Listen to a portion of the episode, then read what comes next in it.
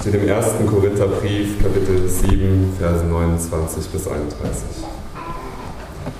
Das sage ich aber, liebe Brüder, die Zeit ist kurz. Auch sollen die, die Frauen haben, sein, als hätten sie keine.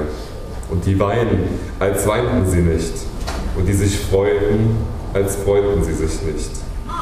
Und die kaufen, als behielten sie es nicht. Und die diese Welt gebrauchen, als brauchten sie sie nicht. Denn das Wesen dieser Welt vergeht. Ich bete noch kurz. Herr, bitte schenk uns Ohren, um dein Wort zu hören. Und schenk jetzt die richtigen Worte, um es zu verkündigen. Amen. Als ich vor zwei Wochen dieses Wort Gottes das erste Mal wieder gelesen habe, muss ich sagen, dass es mich erstmal ziemlich geärgert hat.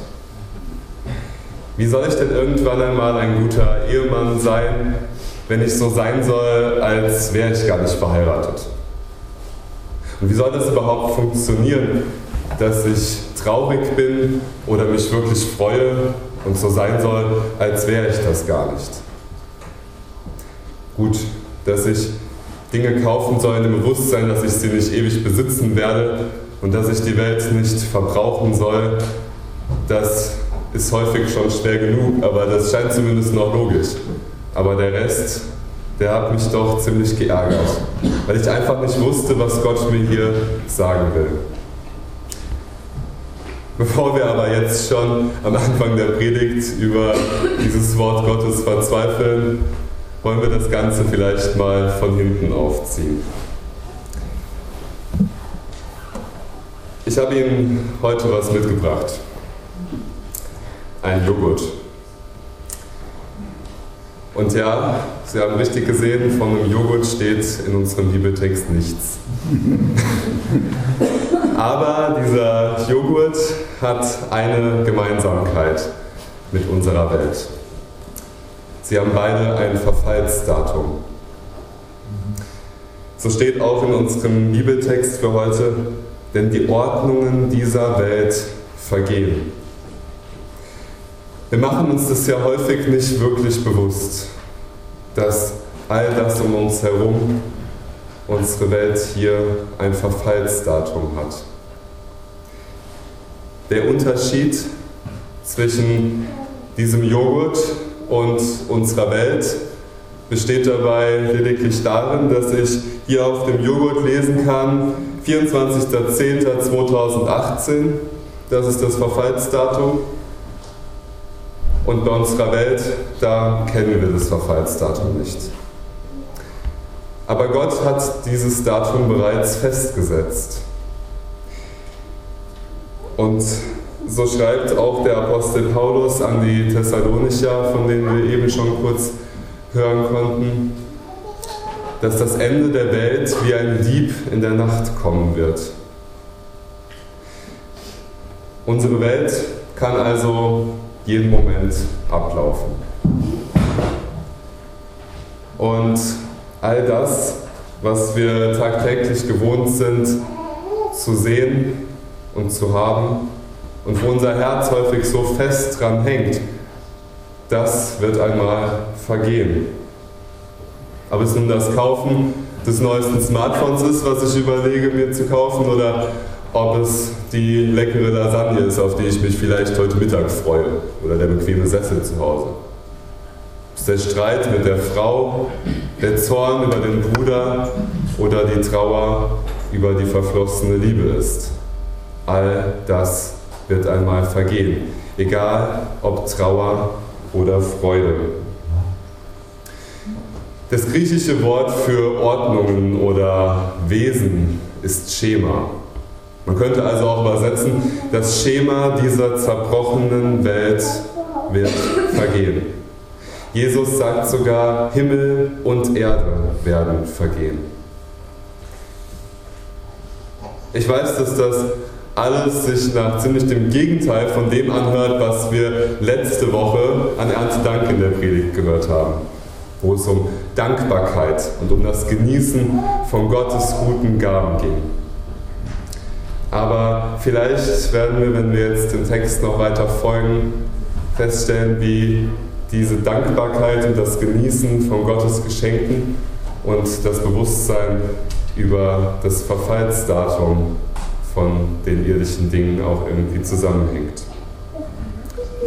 Nachdem wir jetzt das Ende unseres Bibeltextes gehört haben, um diese ärgerliche Bitte vielleicht ein bisschen besser zu verstehen, wollen wir uns jetzt den Anfang noch anschauen. Die Zeit ist kurz. Okay, jetzt könnten Sie sagen, das ist auch nichts Neues. Die Zeit ist immer zu kurz. Gefühlt sind wir immer im Stress und es besteht nie genügend Zeit für irgendwas. Und damit hätten Sie recht, das wäre nichts Neues.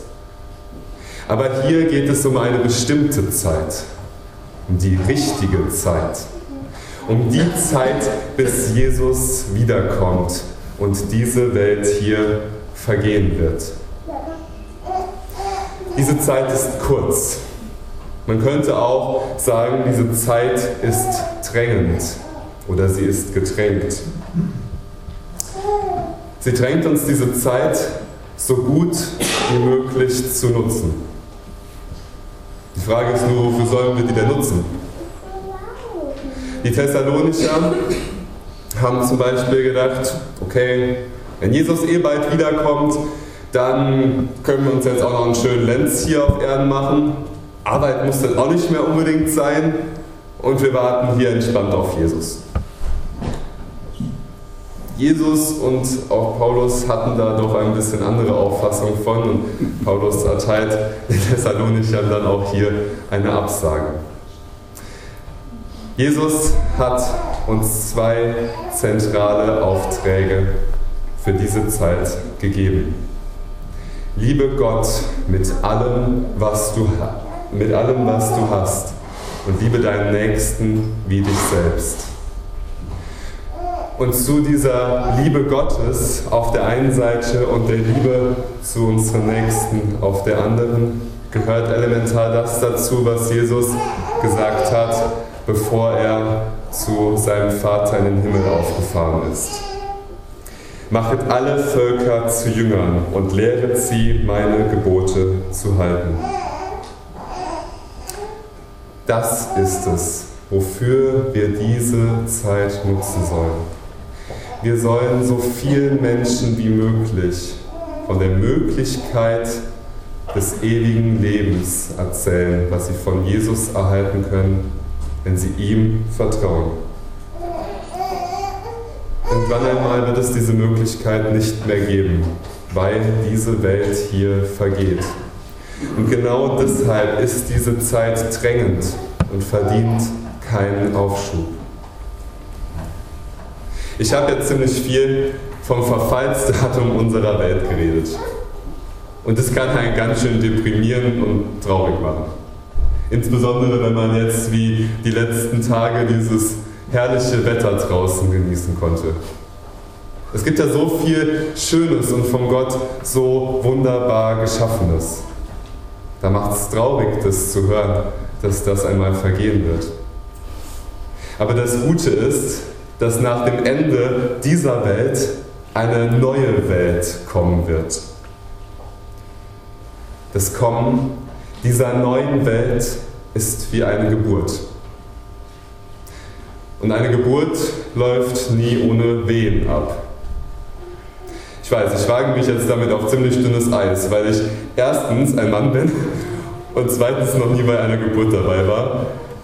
Aber ich erdreiste mich heute mal diesen Vergleich anzubringen, weil zumindest auch Jesus und Paulus als alleinstehende Männer diesen Vergleich bringen. So schreibt Paulus im Römerbrief im achten Kapitel, denn wir wissen, dass die ganze Schöpfung bis zu diesem Augenblick seufzt und in Wehen liegt. Mir hat dieser Vergleich unseren doch schwierigen Bibeltext für heute ein ganzes Stückchen verständlicher gemacht. Wenn ein Kind auf die Welt kommen will und die Wehen einsetzen, dann muss alles andere hinten anstehen. Es ist dann egal, ob ich gerade fröhlich bin, weil ich mein Leibgericht essen kann, oder ob ich traurig bin, weil meine Fußballmannschaft verloren hat. Es ist dann egal, ob ich gerade einen Streit mit meiner Frau hatte oder ob ich gerade den Deal des Jahres für meine Firma am Abschließen bin. All das ist dann nicht mehr wichtig, wenn das Kind kommen will. Alle Prioritäten müssen sich dann neu sortieren. So ist es auch, wenn Gottes neue Welt, Gottes Reich anbrechen will. Dann müssen sich auch alle Prioritäten neu sortieren. Da steht dann nicht mehr die Ehe, auch nicht mehr unsere Emotionen, nicht mehr unser Eigentum, ja ganz allgemein nicht diese Welt im Vordergrund, sondern Gottes neue Welt. Das bedeutet nicht, dass unser Partner unsere Trauer und Freude oder wie wir mit unserem Eigentum umgehen, gleichgültig oder vielleicht sogar schlecht wären. Nein, Gott möchte unsere Beziehungen segnen. Er will uns in Freude und in Trauer tragen. Und er will uns in allen Lebensbereichen, ob das nun Finanzen, Familie oder auch die Arbeit ist, begleiten. Aber all das soll im Blick auf die kommende Welt nicht mehr die oberste Priorität haben.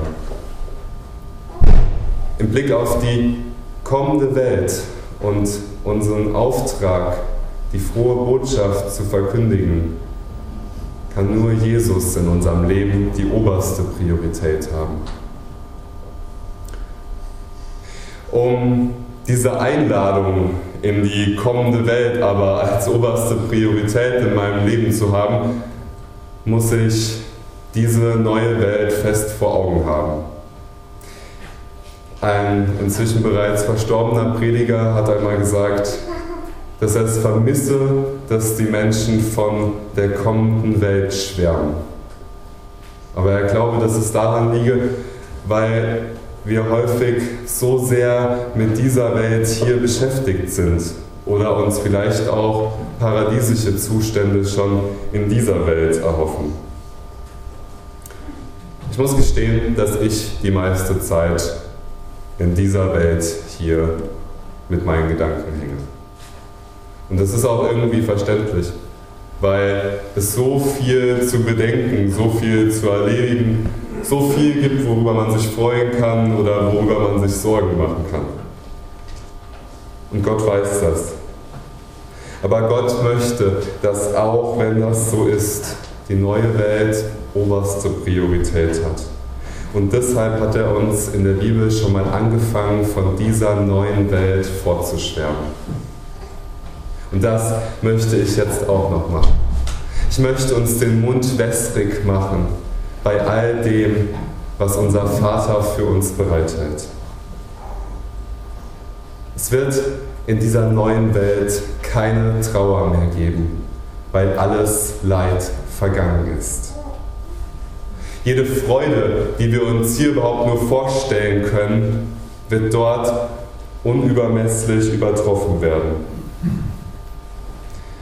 Wir werden uns dort keine Sorgen mehr machen müssen.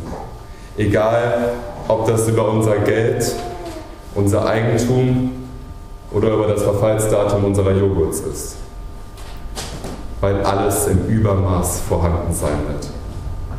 Es wird dort keinen Streit, keinen Krieg und keine Verletzungen mehr geben, weil die Liebe Gottes alles andere überstrahlen wird.